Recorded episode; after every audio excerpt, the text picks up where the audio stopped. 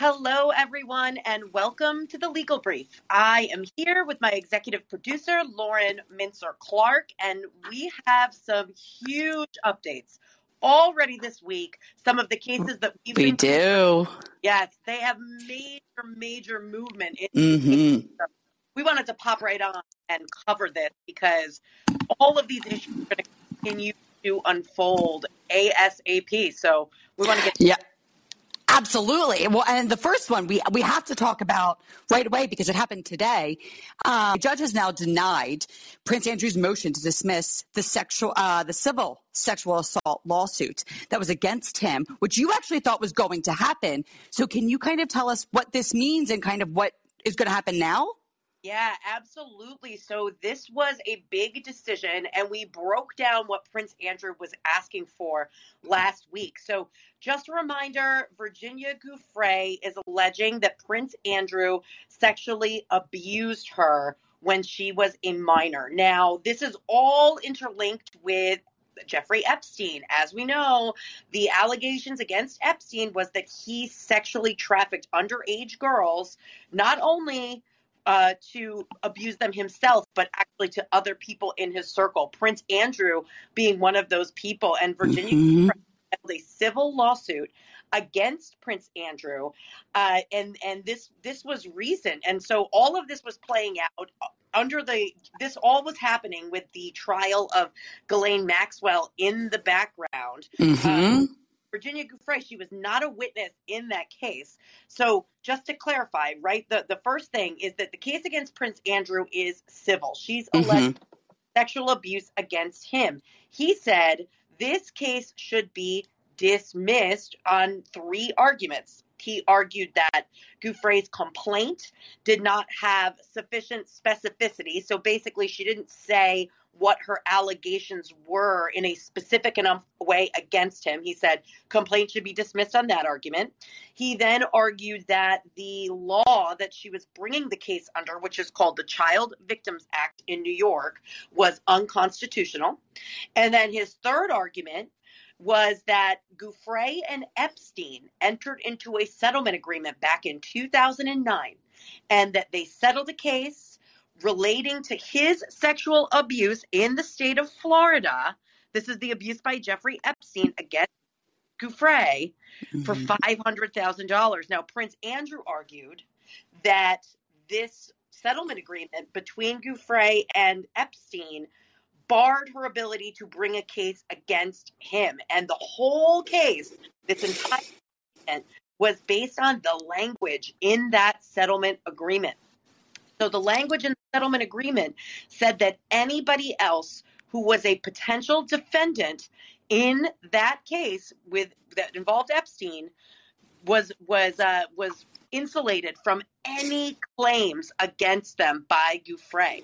And at first, Prince Andrew's camp had come out and said the language in the agreement included the word royalty. So Prince Andrew was specifically right. I remember that.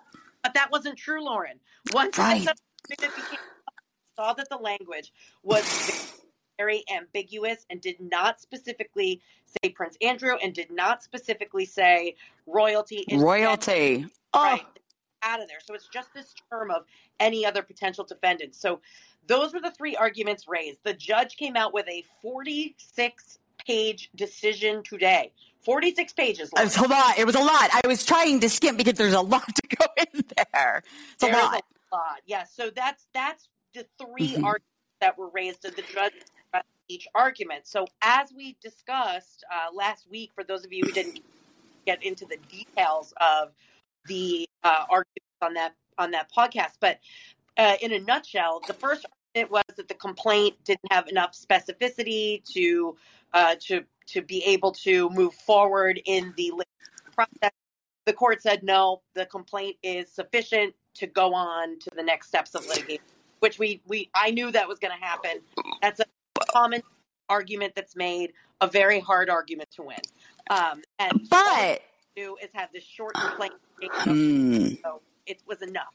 Uh, the second argument was that the Child Victims Act, a new statute in New York extending limitations for people who were abused as children. Um, the the Prince Andrew argued that it was an unconstitutional statute. That mm-hmm. is argument that's been raised in many cases under the Yeah, statute. you said that. Yep, you're very familiar.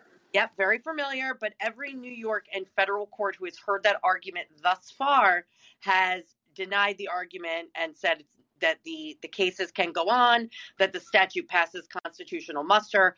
Again, that issue could go up on appeal, but not surprising at all, this court followed the current law.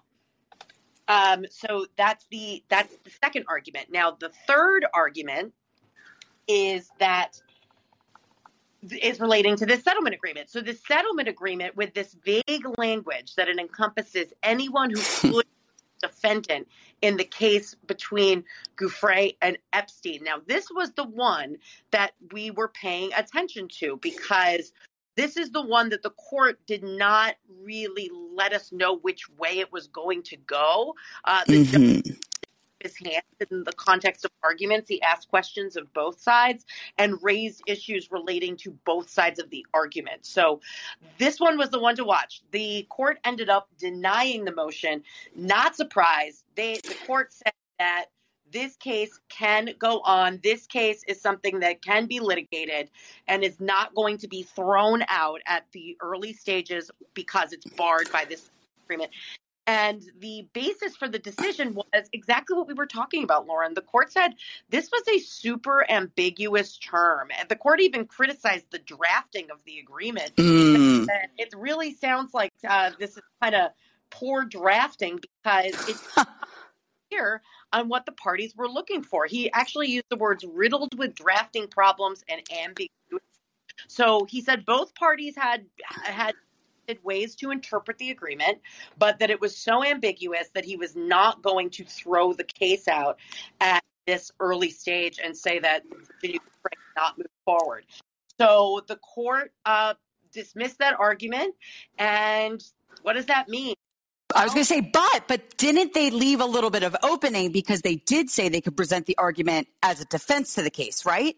Yes, you're absolutely right, Lauren. So, what Prince Andrew was looking to do with these three arguments that we just laid out was to get the case dismissed right now. The case is over. Mm-hmm. Keep in mind, it's the very, very beginning of the case. It's the onset of a civil litigation. The complaint was just filed. Prince Andrew said, court, you don't even have to look at this any further. This case should be dismissed right now. We don't even go to step two. We don't do discovery. We don't do depositions. We do nothing. This case is dead on arrival. The court said, nope. This this decision means that this case is going to proceed into litigation. That means that the next steps exchanging paper discovery, exchanging photographs, exchanging whatever other evidence might be out there, taking depositions, people testifying under oath, and that can all lead up to the, the last step in any litigation, which is potentially a trial. Um, by the way, Lauren, I like I love it. You know what? Now that we're all yes, that, that there's Rocky. Rocky is saying hello. He is very interested in your story. I'm sorry about that. Yes, I, I know Rocky loves he does. It's his biggest fan sitting right here. Absolutely. Anyway, just so so back to back to this case. It means that the case can go on. What the judge did do is say that the settlement agreement could potentially be used in the litigation so it could be a defense. And one of the defenses that the that prince andrew can bring up in the course of litigating so when we get to that point of trial when we get to that point of what's called summary judgment, which means that all of discovery has been completed, all depositions have been done, and there's another opportunity for um, a defendant to say, you know, there's no case here, that the settlement agreement could be uh, admitted in the context of those discovery mm. arguments. Okay. Basically, it could be a jury issue as to what that language means. And you know what that means, Lauren? That means that Ooh. there will be evidence that is viable in discovery that can relating to that agreement, which is not which is not really usual. Usually, um, when you're talking about dra- a, a, settlement agreement, they're they're confidential, and the only reason they aren't that you can that reality isn't um, upheld is when you're looking to enforce the agreement. So one of the parties is looking to enforce the agreement. And then sometimes that agreement and all of the communications and information that went into the drafting of the agreement can become relevant. So we could get a we could get some insight as a, as the public into what was this what were the circumstances that led up to the settlement, which would be wow, yeah. Prince Andrew is encompassed in it, but um, yeah, Prince Andrew, this was a big defeat for him and his legal team. That case goes on. So we're talking about the case moving on, a civil case. What does that mean practically? Well, well yeah. Yeah. Let's talk about the headline of this. Yeah. The headline is Prince Andrew will have to testify. He will be deposed. Deposition. Case. Yes. And that's being deposed is meaning that you testify under oath. So just everybody understands the civil sector. Civil law is a little bit different than criminal law. Um, criminal law, the ultimate penalty is liberty, right? So it's mm-hmm. somebody is going to be in jail. Civil law is about monetary relief um, and and damages relating to somebody an act that that that they were wronged and the standards of proof are different so in criminal case it's beyond a reasonable doubt in a civil case it's called preponderance of the evidence it means you 51% believe that the plaintiff is is, uh, is that the defense and that the plaintiff has a case. So that standards are very different. The standards are very different. So, um, but the what needs to be proven here is that there was sexual abuse. Okay, so that's mm-hmm. what out, and in in doing so, this means that the defense team is going to call Prince Andrew as a witness. I mean, he's the primary witness. He is the accused. So he'll right. in federal court depositions in a civil case are seven hours. Seven hours of answering questions. And by the way, and anything can be, and anything can almost come into this, right? Like we, we can now hear for, about that BBC interview. We're talking anything he's ever said before. Right. So the rules of discovery in a civil case are very, very broad. All you have to do is show that the line of inquiry in a deposition or the discovery you're seeking is relevant. So it's just got to be relevant to the case. Mm. That's said in the public sphere and in the public sector is fair game. So that disastrous BBC, that is all fair game. And think about it. I mean, we're talking, we're going back over 10 years to when this allegedly happened. Um, so you're talking about a lot of time passing and a public figure. So whatever statements he has made in the public throughout that time, that's all relevant lines of inquiry for this deposition. And can I ask you one other thing? Uh, because, and, relating to this, is that, and we just talked about this last week it, um, from the Ghislaine Maxwell case. Remember, one of the victims came forward later in the week and actually had said that she remembers specifically uh, Virginia Giuffre's story about her meeting Prince Andrew and had details about that. So, will something like that also be coming into play now?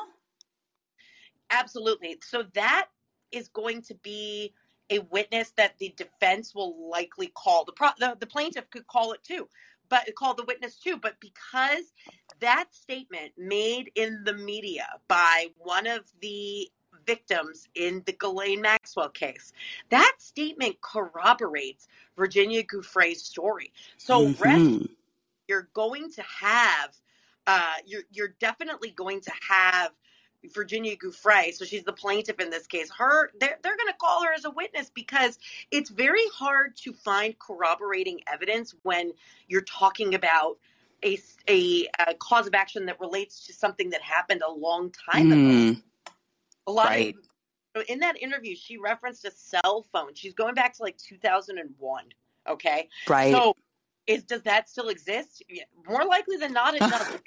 right it's a it's a whole different um, analysis as to how to to prosecute these cases, and and the plaintiff does have the obligation of proving their case. The burden is on them to prove their case by a preponderance of the evidence. So she is most certainly going to be called as a witness. If she were to testify in the same way as her statement in the media, and you never know because you get somebody over, under oath and questions come out and cross examination happens. And of course absolutely, yeah, there's a lot more to it, so you don't know. but her statement that she made in the media, if that were to come out on the record, that would be evidence in support of Virginia Giuffre's account mm-hmm.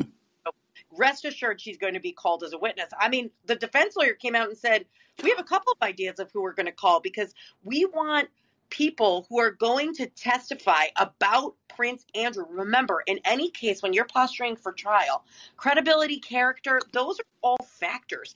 What comes into a civil case is different. It's a much broader net. So, mm-hmm. talk about credibility. You can talk about character. You can ask about prior legal issues. You have there, there's a lot more that uh, can can can come out in the discovery process than in a criminal case. So the defense team has actually come uh, came out and said that one of the people they're looking to possibly call as a witness is Meghan Markle. Yeah, I saw that. What? Yeah, so because she's a U.S. resident, it's a little mm-hmm. bit easier to have to subpoena her for a deposition. And the idea and the way that the defense is posturing the argument to call her as a witness is that she was a member of the inner circle, uh, and and she has personal knowledge of Prince Andrew. So interesting. Wow. Twist as a defense lawyer, it doesn't it doesn't matter who the defendant is. I would tell you as a defense lawyer, I would probably make a lot of arguments about why her testimony and seeking her testimony is irrelevant to the allegation. In when this allegedly, when these alleged acts happened, we're talking about before Meghan Markle was part of. She was. She probably wasn't yet. So, right. Right. You know, yes. A different time in her life. Right. So a lot of arguments that it's irrelevant. You know, I would, if I were the defense lawyer in that case, I would say this is for the sole purpose of inflaming, uh, you know, the media and just to call attention to the case. There's no relevant or, or, there's no purpose in having her testify. But it's interesting. Hey, right facts, the argument could be made that makes her testimony relevant. Um, and, you know, other people in his camp, especially those that have been in his circle around the time that Virginia Giuffre has uh, alleges that these incidents occurred with Prince Andrew, we could see some other big names being called. We don't know. This is this is a whole new realm of this case because we're going to be seeing discovery. We're going to be seeing uh, and what comes out that that's when both sides really learn about the case. And that's when as the public depending on how much is made uh, public uh, how much we see on the docket how many documents we see being filed and all of that arguments we're going to learn a lot about how much proof there is you know what what's out there Ah, it's going to be so interesting. And I just, if he actually talks, I, or, you know, I wonder if, you know, do you see him pleading the fifth a lot? I, I just, I wonder, because he's talked a lot before. Yes, he's talked a lot before. And again, that can all be relevant. But Lauren, yes, you make a good point because you're talking about, you're testifying under oath. That exists for the, okay? So I imagine his defense team is going to say that the defense transcripts will be sealed, and there's there's probably a good argument for that. Whenever you have high profile people mm. or sensitive areas of inquiry, especially when it relates to sexual assault, assault, yeah, uh, it, that does happen. Um, that deposition transcripts are sealed, um, but they they do come into play during the trial. So um, there is a point where at least some of the information in those transcripts could become public. And look, if there's the possibility that he could be charged with a crime, then he would more likely than not plead the fifth. Mm. Lawyers are going to have to advise him. And just so everybody understands, the fifth is your right against self incrimination. And it's not based on, you can't plead the fifth to the whole deposition, it's question to question. Mm-hmm. So possibility and it's a pretty it's pretty broad. The right is pretty broad. So if there's a possibility that something could implicate him in a crime pleading fifth would be appropriate. And the other side can object and a, a court can make a determination about whether or not he has to answer the question and and that's how that process plays out. But it's a question to question analysis. So he could answer 50% of the questions and plead the fifth to 50% of the questions. Mm-hmm how that's going to play out. But the headline to me is that Prince Andrew, we're on track for him to testify at a deposition. We're on track for documents, information, cell phones, pictures, anything that's out there is going to be a part of the case.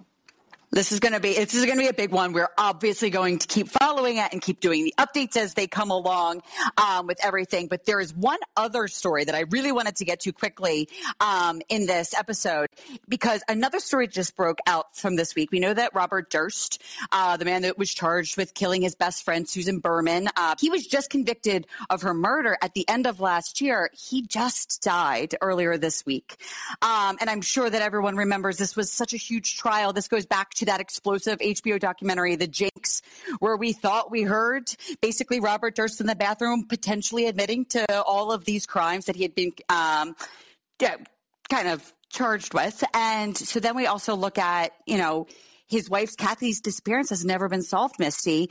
And we just got word that the DA is saying this conviction for Susan Berman could be vacated due to a technicality. So can you explain this to me? Yeah, absolutely. So obviously, we all watched as the Robert Durst drama played out. We saw the Jinx. I mean, I was riveted watching oh. the Jinx. We know that he's been implicated in, in, a variety of other crimes. He was acquitted of one, um, and there's a lot of question marks about that acquittal. Many people question it, right? So, mm-hmm. a variety of other crimes.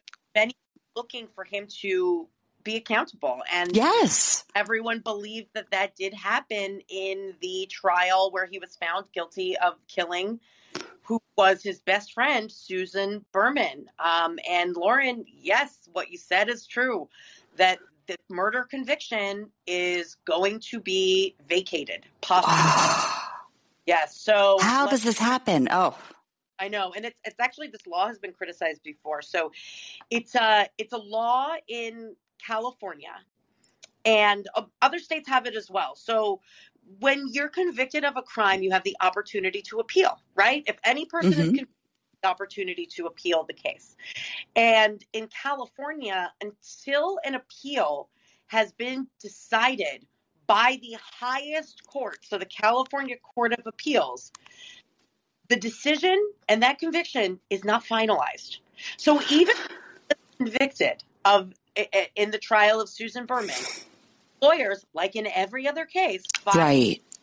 appeal. And in some cases, when you're convicted of a murder, it happens automatically. So in, in this case, her, his lawyers filed the notice of appeal, and the appellate process had not had barely begun. The notice of appeal, the next step, you have appellate attorneys come in, they brief they brief the case. It goes the first, you know, the first court. You know, there's many different avenues of uh, relief on appeal. But as far as the state of California, a conviction is not finalized until a decision is rendered by its highest court. So, since the appellate process had been started, but it had not been completed, the conviction is extinguished. It's just it's gone. It's- and that's and that's kind of just that's that, right? Is there any other argument that could be made? So the law in California has been widely criticized because it's that black and white, Lauren. Wow. That's what it is on the books today and maybe it maybe this situation shines a light on it, but the fact that his death occurred during the pendency of appeal causes it's like it's automatic to, to be mm.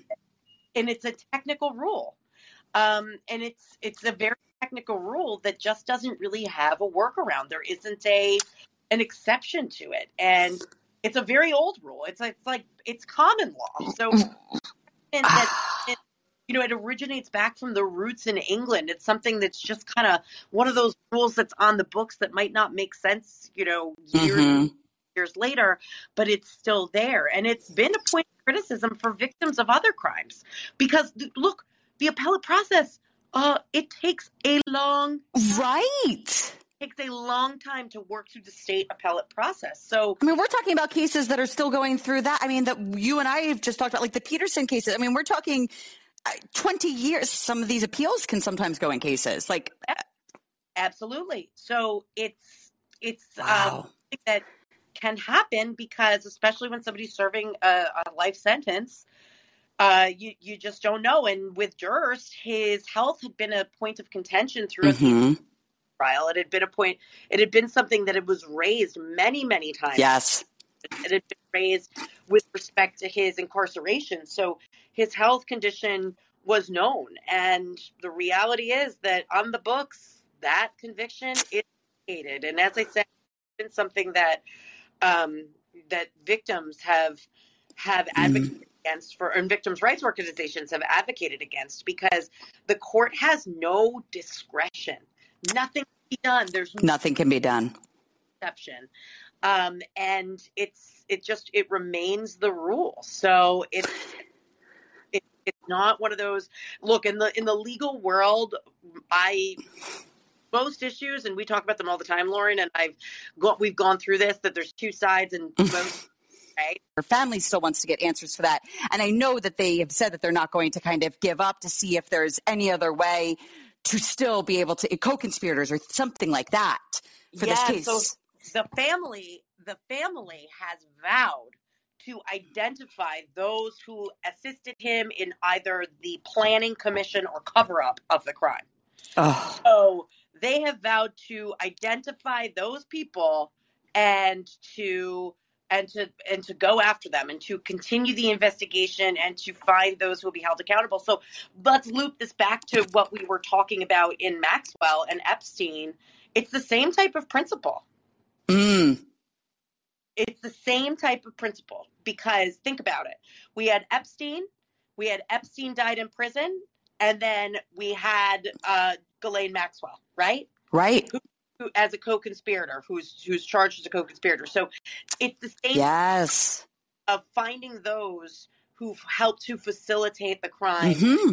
holding them accountable. Now with Ghislaine Maxwell, Epstein's crimes and Ghislaine Maxwell's crimes, she was also charged as an individual and also as part of a conspiracy. Part of her defense, as you know, was that she became a target only because Epstein, the real wrongdoer, had died. Now, because he had died, right? Yes, had independent crimes too. So, so she has been, um, you know, she's she's been found guilty. But it's the same type of concept in that the family is uh, of Karen Berman is not going to let this reversal of the conviction end the day. That they're going to keep the pressure on law enforcement to to conduct investigations to find those who helped facilitate the crime and cover up this crime or help with the crime, whatever it might be, his co-conspirators and they they're going to seek justice from them. So look, that's a long road because mm-hmm. there's an investigation that goes into it. But I think that um, you know, you're going to see a push from law enforcement to not treat the cases cold. Yeah. Because this was this was a big one, and I think that everyone thought that there was finally, you know, it was like the, there was a little bit, a little bit, not all, because the, you know his wife is still missing and there's no answers there, but there's a little bit of justice because there was just so much other wrongdoing. But it just it just felt so sad to see the news that maybe you know it, that he it was nice to see that he finally got that conviction and that that might go away. Oh, absolutely, yeah, I know a lot of people felt that way, and that's why victims advocacy groups have been saying that the maybe maybe the right rule in California because look I, I am I am a full proponent and this is our criminal justice system innocent until proven guilty. Right. And one of one of the fail safes, or, or, excuse me, one of the uh, mechanisms in our criminal justice system to deal with potential issues that arise during trial, whether or not something was prejudicial, whether there was evidence that should have been heard or wasn't heard, whether or not there was jury misconduct. We're talking about all these appellate issues, which we're seeing play out and which we're covering in other cases. One of the mechanisms to deal with those and ensure that everybody is is being treated fairly as a defendant and is getting a fair trial is the appellate process, where these issues can be heard and convictions can be reversed and new trials can be granted. So it's a critical part of the process. But I think maybe if I were to say, hey, legislature, look at this California statute, maybe carve out a, a, a mechanism where there's some discretion, right? Mm-hmm. Yes depending on where you are in the appellate process, depending on uh, or, or uh, it's some some form of discretion. yeah, case by case. It doesn't have to be some just one rule. Right. Exactly. Uh, that's maybe that's what uh, victim. That's what victims advocacy groups have said. That victims don't have the you know look it's when when when someone you love is a victim of a crime the you know your family and friends you're never going to feel whole but you can at least have the closure of somebody paying for it right that you know Right. there's been um, that justice has been served so understandable that her family is not happy with this Right. rule sounds like look the prosecutor came out and said it doesn't change that w- what we know What we know. is guilty. So, uh, see if this case continues to unfold. Hey, look, Yep. during the course of an investigation, uh, maybe we find out more. Absolutely. Absolutely. Well, we'll definitely keep our eye on this. And you and I also are going to be doing a special episode because as we kind of mentioned a little bit is Drew Peterson is back in court next week, which is a huge deal. Um, so we're going to do an episode where we kind of recap that whole case. That is obviously the former sergeant who was charged in his third uh, wife's death and his fourth wife, Stacy Peterson, had gone missing. So that's going to be a huge one that's going to be coming back uh, into court next week. And so, Misty, we're going to be all over that one. We will be all over it and we will bring you all of the details of what happens in court. And we've got a bunch of other stories that we're going to be covering. So, Lauren, we will be spending a lot of time together. Yes, lots of big ones this year. Looking forward to talking about them all with you and with our audience as well. Yes, thank you so much for tuning in, everybody. All right. Thank you so much for listening to the Legal Brief. We'll talk to you guys soon.